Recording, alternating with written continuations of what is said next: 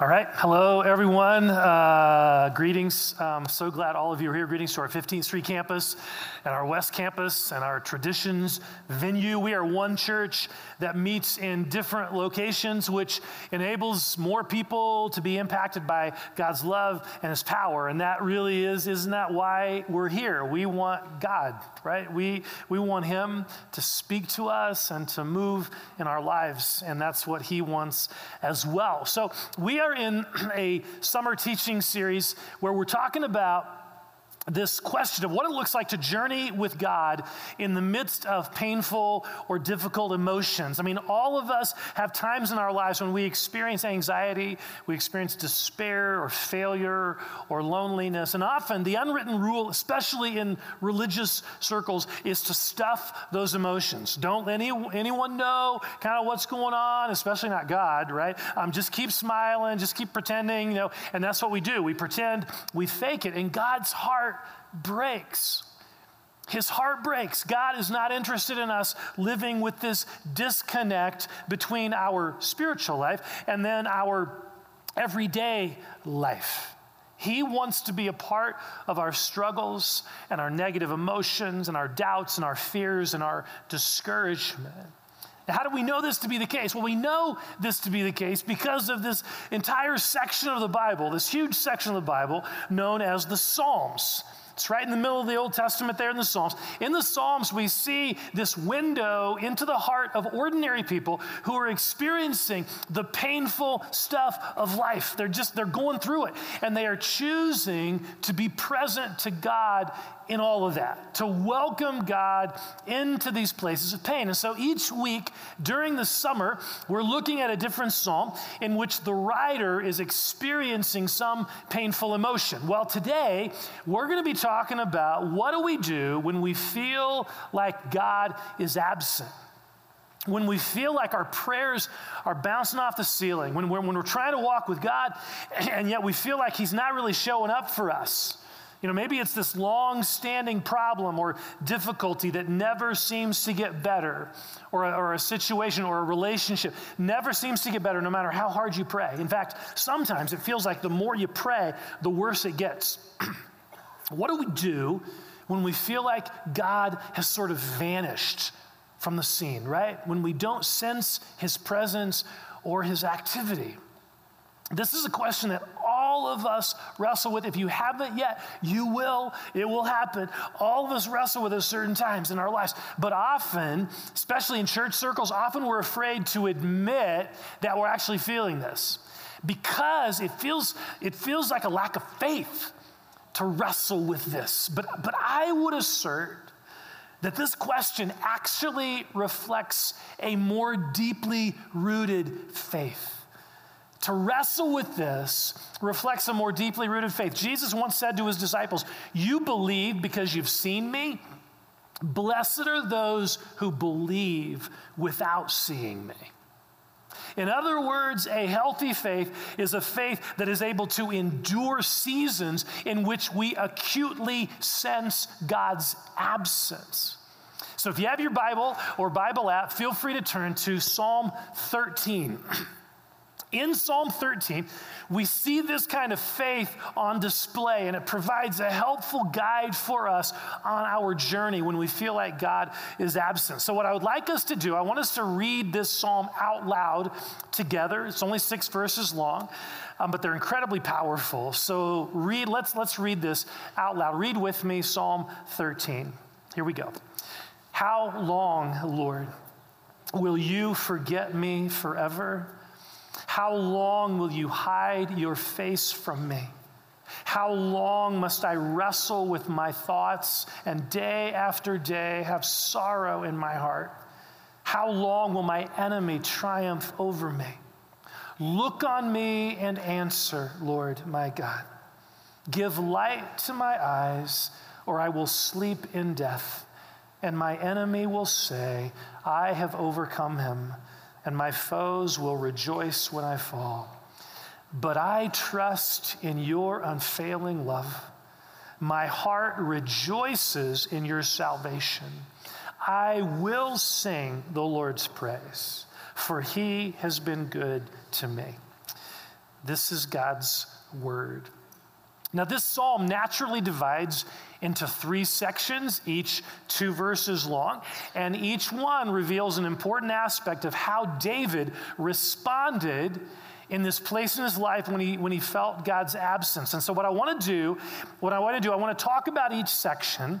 And then, after we talk about that section, I want us to spend just a few moments kind of experiencing that and responding to engaging in that particular response. And then we'll move on to section two, do the same thing at the end of that and the end of section three. So we, we don't want to just, as we've said all along, we don't want to just learn about these Psalms. We want to pray these Psalms. We want to live in this place. We want to experience this.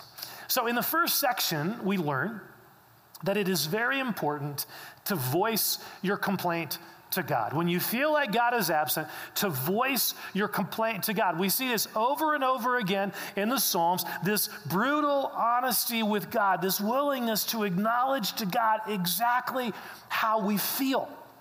Now, in this particular psalm, David does this in, a, in, an interesting way. He asks God questions, several questions. He is not afraid to ask God questions. And each question, gonna, we're going to see, we've already read it, each question has this, uh, this raw, just heartfelt ache behind it. Verse 1 How long, Lord, will you forget me forever? David feels forgotten by God. He feels forgotten by God, and that's a big deal. I remember when I was in seminary, I would get up early to go to this um, small group Bible study that one of the professors there, who's well known, many of you, if I said his name, you would know his name, well known author, and, and he was just a highly respected, is a highly respected person. So I would go along with like 12 other guys, 12 other people, girls and gals, and, and we would, or guys and, and gals, we would go for this Bible study with him, which is a, it was an honor, right? Every time we'd start, he would go around and he would name all of us, right? He would call all of us by name, but he would always forget my name always. He would forget my name. And, um, and initially, I just kind of laughed it off, but over time, it just kind of began to hurt. After a few weeks, it began to hurt. And so one morning, I, I, came prepared. I, I had my name written in bold letters on a piece of paper just sitting on my lap. And when he got to me, I was just going to hold it up like that. Um, but he actually remembered my name that day, so I didn't have to use it. Um, but, but really, to be forgotten, to be forgotten by someone we value, someone we look up to, to be forgotten is painful. It's incredibly painful. And David is feeling like God has forgotten him. God's busy doing more important things, so my situation doesn't really matter. That's how David feels. But that's not all he feels. Look at what he says next. How long will you hide your face from me? Now, this is an even more intense emotion. I mean, to be forgotten is one thing, get busy and just kind of forget. But to have God hide his face from David, that is a, that's another thing. I mean, that's an intentional action by God to turn away from David, to turn away from his, his situation, to not even look upon him. I'm hiding my face. I mean, can you feel the anguish of heart that's being described here? David loves God with all of his being, and yet he feels abandoned. He feels forgotten. He feels like God has intentionally turned his face away from him and rejected him. But there's more. Next verse. How long must I wrestle with my thoughts? This, this, what this phrase literally says is, How long must I take counsel in my soul? That's literally what it says. In other words, David is trying to figure this out in his head, right? He, he's trying to figure out why is God absent? What have I done? What do I need to do to fix this? Why is God not doing anything? What have I done wrong? What is going on here? That is exhausting and it's fruitless, right? And yet we've all done it. As we lay in bed at night, we just try to figure out God, what, where are you? And so we're trying to figure out in our mind what's going on. It's exhausting. And then David says, after, he says, and day after day, I have sorrow in my heart. David is grieving. He's grieving. So, what is, what is he grieving? He's grieving the loss of God's nearness. He had experienced God being so close to him in the past. He had seen immediate and dramatic answers to prayer. He had this amazing personal relationship with God where God would speak to him and they would write songs together. I mean, it was amazing. But now all of that has dried up. It's dried up. He doesn't feel God's presence. He doesn't see God's activity. He feels forgotten. He feels abandoned. He feels alone. And in this place, his mind is relentlessly trying to find answers, right? Trying to put this puzzle together, but it's just not working. Have you ever been there? Or maybe right now you're here when you, where you feel these things, when, when a loved one dies in a tragic accident, or when your marriage continues to be lifeless. When you pray and pray for healing for a child, for your child, and nothing seems to happen. I mean, how, many times have Raylene and I, my wife Raylene and I, asked God this question of our son, you know, Joshua, who struggles with significant developmental delays. I mean, so many of you, so many of you here have situations like this. So, what are we to do in this place? See, we actually have two options. We have two options. One option is just turn away from God, right? And, and, and, and if God's not coming through for me, why I'm just why even believe in him? I'm just going to give up on him. I can't imagine God would allow something like this to happen, so I'm out of here. I mean, that, that's one option, is just to turn away from God. And sometimes we, we think it's the only option, but it's actually not. David shows us another option here. Turn to God and voice your complaint. Don't hold anything back. Beat on his chest. Tell him how you feel forgotten and abandoned. God is not, trust me, he's not going to freak out about your questions. I mean, this is in the Bible. David is saying this stuff. So don't think God's going to freak out or it's unspiritual to do this. No, no, no. David did it. It's not unspiritual. God's not going to freak out about your questions. He's not going to punish you for your feelings. He's not going to get angry for your tone of voice. No, He wants your heart right? He wants you, the real you, not the pretending you. He wants the you that feels angry at him and that feels abandoned by him. he wants that part of you. So when you feel his absence, rather than turning away from him, turn to him. Turn to him. His arms and his heart are wide open to you always. So I want us to take a moment, as I said before, we're going to take a moment and just kind of experience this psalm together as we're walking through it. So let's just take a moment and practice this. I want you just to close your eyes for a moment. We're just going to quiet our heart. We're looking to God in prayer. And let me just ask are there any areas of pain in your life right now where you have been turning away from God? And what would it look like, even in these few moments here, to turn to Him, to voice your complaint to Him in the quiet of your heart. So let's just do that in the quiet of our heart. Just a few moments here. Turn to God. Voice your complaint to Him, where, what you're feeling, what you're experiencing.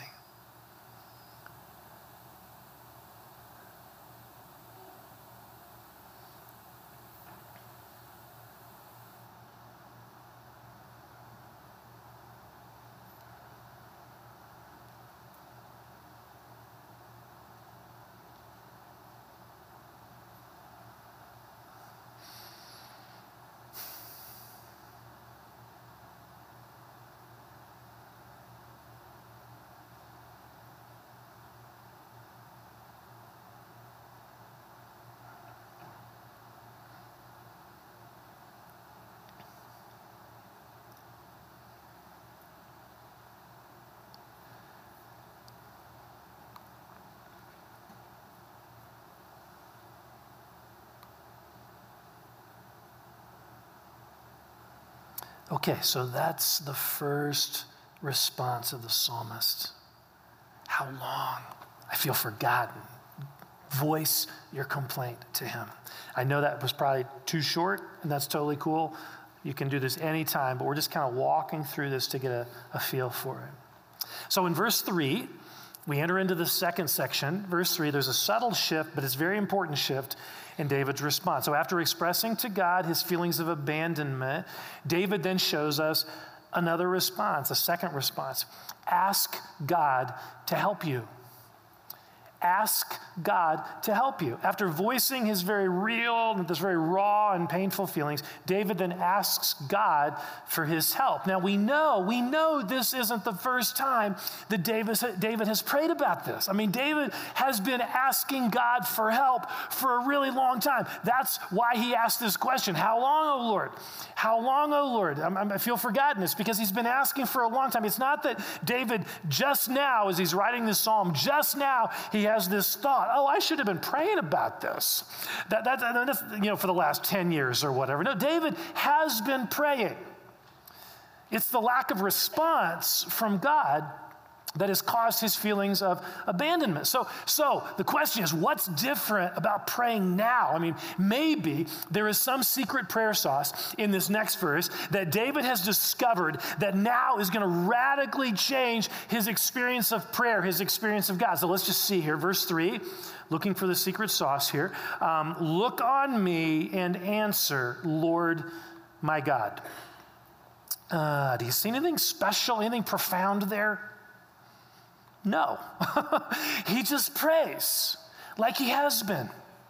He just keeps turning to God. See, that there is a simplicity here. There is a perseverance here. There is a tenacity here that is not flashy and it's not glamorous and it's not looking for the this or that, the latest this or that, it, but it's very, very powerful.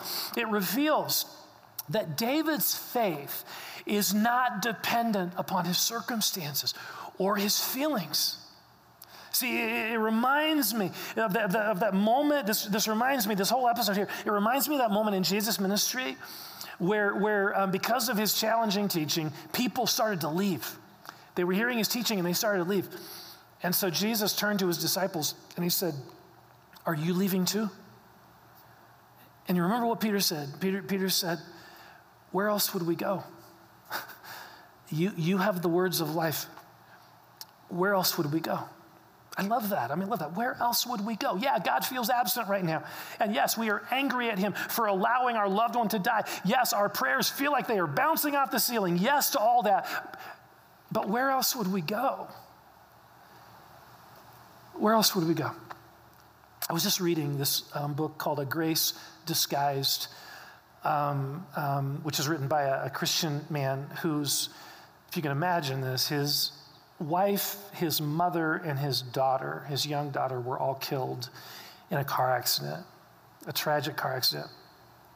And, um, and in the midst of overwhelming grief, he began to explore atheism. Again, a Christian, but he began to explore atheism. Because, I mean, why, why believe in a God that would allow this kind of thing to happen? So, as he explored atheism, he soon realized that atheism offers no context to validate feelings of sorrow. So, without God in the picture, everything is relative. Everything's relative. In fact, this is the way he, he, he wrote it.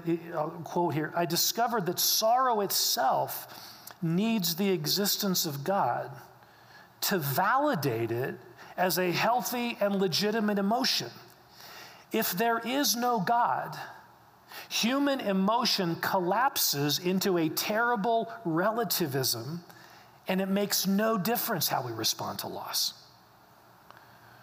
So, interestingly enough, this trail to atheism actually led him right back to God.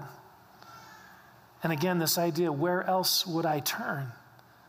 Where else would I turn? Even when I don't understand why things are happening, why God allows things, even then, where else would I turn? And that's where David is here. So, David in Psalm 13, verse 3, he says to God, Look on me. Look on me and answer, Lord, my God. Notice the request, Look on me.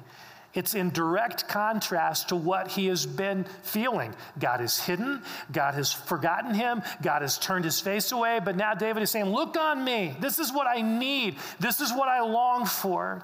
And notice too the personal address Lord my God. Yes, you are Lord of creation, you are powerful and all that, but you are also my God.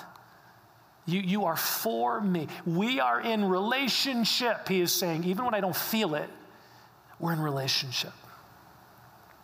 David then says, Give light to my eyes, or I will sleep in death, and my enemy will say, I have overcome him, and my foes will rejoice when I fall. This idea of giving light to my eyes, it's a phrase that's used in a few other places in the Bible, and it refers to the, re- the receiving or the reviving of physical strength and moral energy. That's what David is praying for here.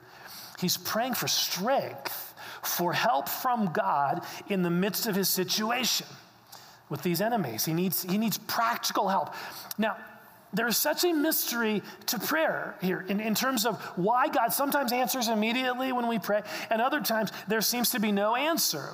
And I mean, if, if we view prayer as a vending machine interaction, then any unanswered prayer will result in us concluding that something is wrong, right? If a vending machine doesn't work after we put the money in, if, if, if, if, if our item doesn't come out, we conclude, well, we didn't put in enough money or the machine is broken. So if, if, if a prayer, using that same analogy, if a prayer goes unanswered in this kind of vending machine paradigm, if a prayer goes unanswered, I must not have prayed with enough faith or enough fervency, or maybe God doesn't really care about me. The machine's broken. God doesn't really care. See, otherwise, God would have given me what I ask for. But do you see the problem with that whole paradigm? To, to reduce prayer to that kind of vending machine interaction makes it little more than a business transaction when it's not. That is not the heart of prayer. Prayer is not a business transaction, it is a relationship. It's a relationship, which is why when our prayers don't get answered the way we want, we can still lean into this relationship. We can keep coming to God and keep asking for His help. That's what David is doing here. It is his instinctive response to pray because of the relationship that he has with God. A five year delay or a 15 year delay doesn't change the fact that the Lord is David's God. And because of that, David will keep coming to him in prayer. We don't know the circumstance of this psalm. It's not told to us, but it could very well be the length of time between when David was anointed king by Samuel and when he actually became king 15 years later. And in that 15 year time, he was running for his life because Saul was chasing after him, trying to kill him. So it could very well have been in a 15 year gap where David is saying, How long? How long? But for David, a five year delay, 15 year delay, it, doesn't, it didn't change the fact that the Lord was David's God and he's going to keep coming to him in prayer. So some of you are living this reality. You have been praying for years for a wayward child, or you've been praying for a distant spouse, or you've been praying for physical healing or for some emotional healing. And I just want to encourage you and let this psalm encourage you don't give up. Keep on praying to the Lord your God. Keep on asking because this isn't a business transaction, it's a relationship. It's a relationship that you have with Him.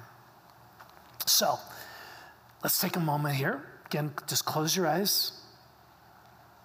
And in response to the second section, what I want us to do is to lift our hearts in prayer, especially in these areas where we feel like God has abandoned us. Maybe we've even stopped praying about something because we just feel like our prayers have bounced off the ceiling.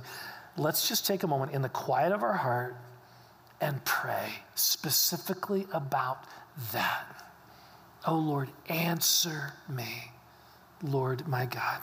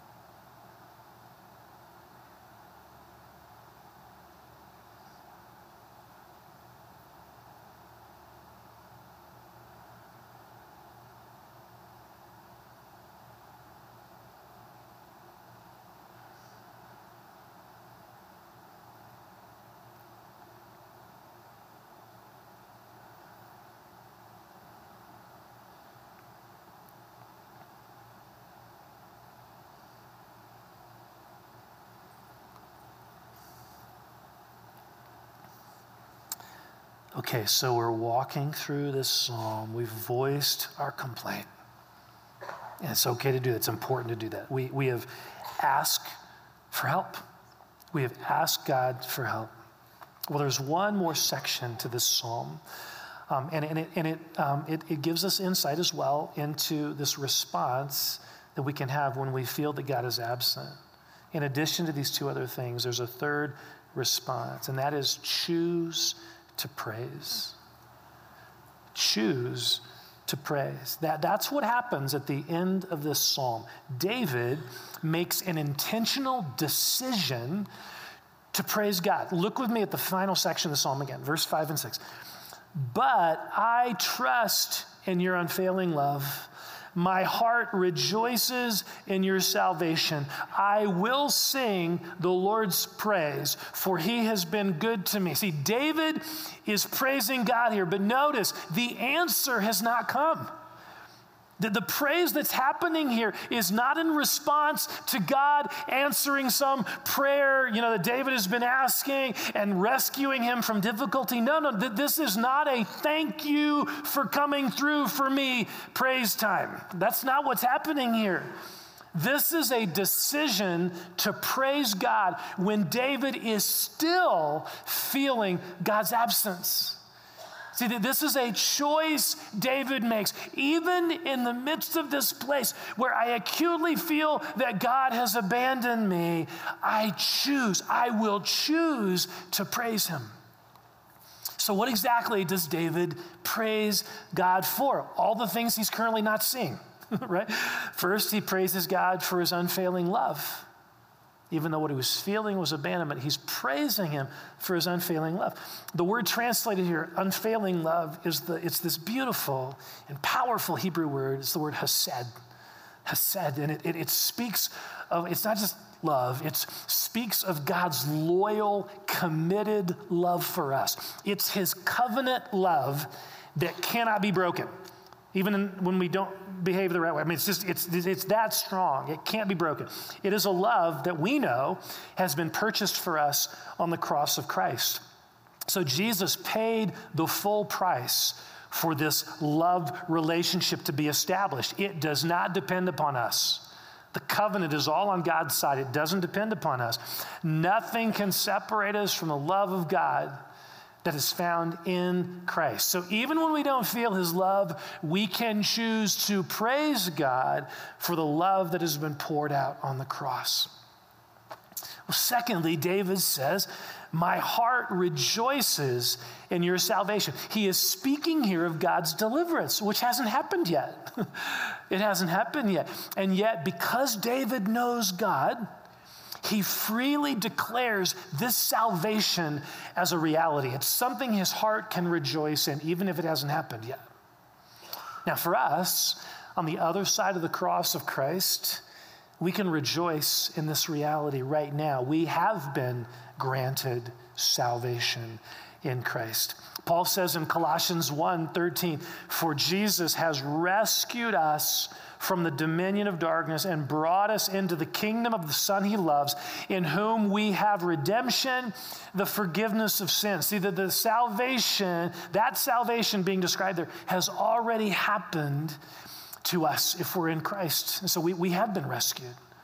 We have been, our sins have been forgiven, which means we can rejoice in the Lord. We can choose to rejoice in his salvation. Even when we feel abandoned by him, we can choose to rejoice in the salvation he's given us. And then finally, we, we read in the last verse I will sing, I will sing the Lord's praise for he has been good to me. He has been good to me. David chooses to sing God's praise, to sing praise to God, not because of his present circumstances, not because he feels like it, but because God has been good to him. See, David is remembering what God has done in the past. See, that there is power in choosing to remember and be thankful for God's goodness in your life, what God has done, rather than focusing only on what He's not doing and, and, and, and where He's not showing up. We can choose to focus on what He has done. We can choose to thank Him for His goodness to us in the past. Choose, we can choose to praise. And so, one of the things, one of the things that is so impactful about regularly attending worship services like this, what's one of the things that's so impactful about this is the opportunity to declare God's praise in song with our brothers and sisters in Christ. We may not feel like praising God. We often don't feel like praising God. Our circumstances may not warrant us to you know, feel like praising God. But here's the deal as we gather like this, as we gather with God's people, and we see them and we hear them choosing to praise God in the midst of their hardship, we also choose to sing. It moves us to sing praise. I, when, when I see a couple here who has recently lost a child and they're here in worship service praising God, when I see someone battling cancer and they're here praising God, when I see someone I know is experiencing depression and they are choosing to be here praising God, when I see those people, it inspires me to praise Him. It inspires me to choose to remember God's goodness. And here's what is so cool about that decision. In making that choice to praise God, often our hearts get recalibrated. Our hearts get recalibrated. In fact, maybe this is actually part of the answer to David's prayer. See, sometimes God's answers to our prayers are not about changing our circumstances. They're about changing us, right? They're about changing us, changing our attitude towards this person. Rather than God fix them, suddenly we're praying for them and our heart begins to change towards them, right? And in prayer, sometimes it's just shifting our perspective so that our heart aligns more with God's heart. And here's the deal praise has the power to do that. Praise has the power to recalibrate our heart. We need this. We need this. But again, it doesn't happen automatically. It doesn't. Praise is a choice we have to make. It's a choice we make, and it is not an easy choice. It's not an easy choice. So, our staff, two weeks ago, we watched this TED talk together. Uh, it was fascinating. It's called Getting Stuck in the Negative, was the name of the TED Talk. And so the presenter talked about how our tendency as humans is to focus on the negative and we get stuck there. Um, and so, for instance, if I receive an email complimenting me about something, a message or whatever, if I receive an email like that, I may think about that for a few minutes, okay? Oh, that's kind of, that's kind of cool. I'll think about it for a few minutes. But if I receive a negative email, where, where someone criticizes me for something, I will think about that for days, maybe even weeks. So this, this TED Talk presenter gave some specific, this actual scientific data for why we do that, for that reality, not necessarily why, but this tendency in, in humans, we get stuck in the negative. So they did this study where there were two groups of people. They put these, this group of people in two groups. And group one was told that a certain medical procedure had a 70% success rate. And the other group was told that a certain medical procedure had a 30% failure rate. Same data, right? Different perspective. So when each group was asked if they liked the procedure, the first group said yes, while the second group said no. So then they went back and they told the first group, hey, while, while you can think about, you know, while this, this procedure has a 70% success rate, you can also think about this procedure as having a 30% failure rate. And then they asked that group how they felt about the procedure now. And that group now was no longer in favor of it. Now, here's what's fascinating when they went to the second group, they went to the group that had already said they were against the procedure. When, they, when that group was told, hey, you could also think about this procedure as having a 70% success rate, do you think that that group changed their minds? No, they didn't change their minds. They were still negative about the procedure. In other words, they got stuck in the negative perspective from the beginning and they couldn't get out of it. Even when they flipped the percentage, they couldn't get out of that. So the presenter explained that this is our tendency as humans. We tend to get stuck in negative thinking patterns. And so she shared, this presenter shared, about how when she comes home from work, she immediately starts talking about all the things that went wrong that day, all the bad things that happened that day, and the people that were jerks, and all that stuff. So her husband has begun to let her do that for about two minutes. And then he says, So tell me about the best things that happened today. What were the best things that happened to you today? And she admits when she starts talking about those things and focusing on those things, her heart feels more joyful. That's exactly what David is choosing to do here. He doesn't stay in the negative, even though that is a much easier place for us to stay as humans. He doesn't stay in this, this, this place of voicing his complaint right? He doesn't stay there. He voices it, but he eventually gets to the hard work of praise. Right? He doesn't stay here. He eventually gets to the hard work of praise, choosing to praise. Now, that doesn't mean that all this is fixed. It's just a choice that he makes in the midst of what he's going through. So now I want, you, I want you to notice something very important at the end of this psalm it doesn't end with David's experience with God being completely transformed. It doesn't.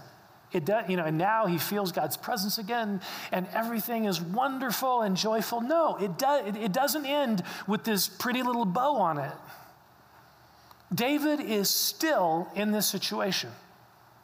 He is still in this situation. He is still feeling what he feels abandoned, forgotten. He is feeling what he feels, but he is choosing to walk by faith in that. And that's the choice that all of us have as well. When, when God feels absent in our lives, when he feels absent, it's a totally legitimate feeling. There's nothing wrong with saying that or thinking that. When he feels absent, he longs for us to voice our complaint to him. He longs for us to keep asking Him for help. Keep praying, keep asking for help. And He longs for us to choose to praise Him.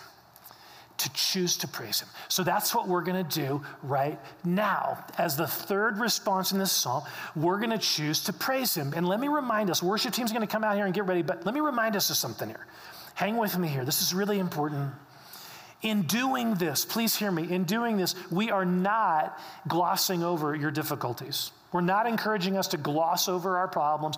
We're not pretending all is well and we're just going to sing, even though my life's a mess, I'm just going to kind of pretend that all is well. No, no, no, no. We are choosing, we are choosing to sing songs that may not feel real to us in this moment as an expression of our faith in God.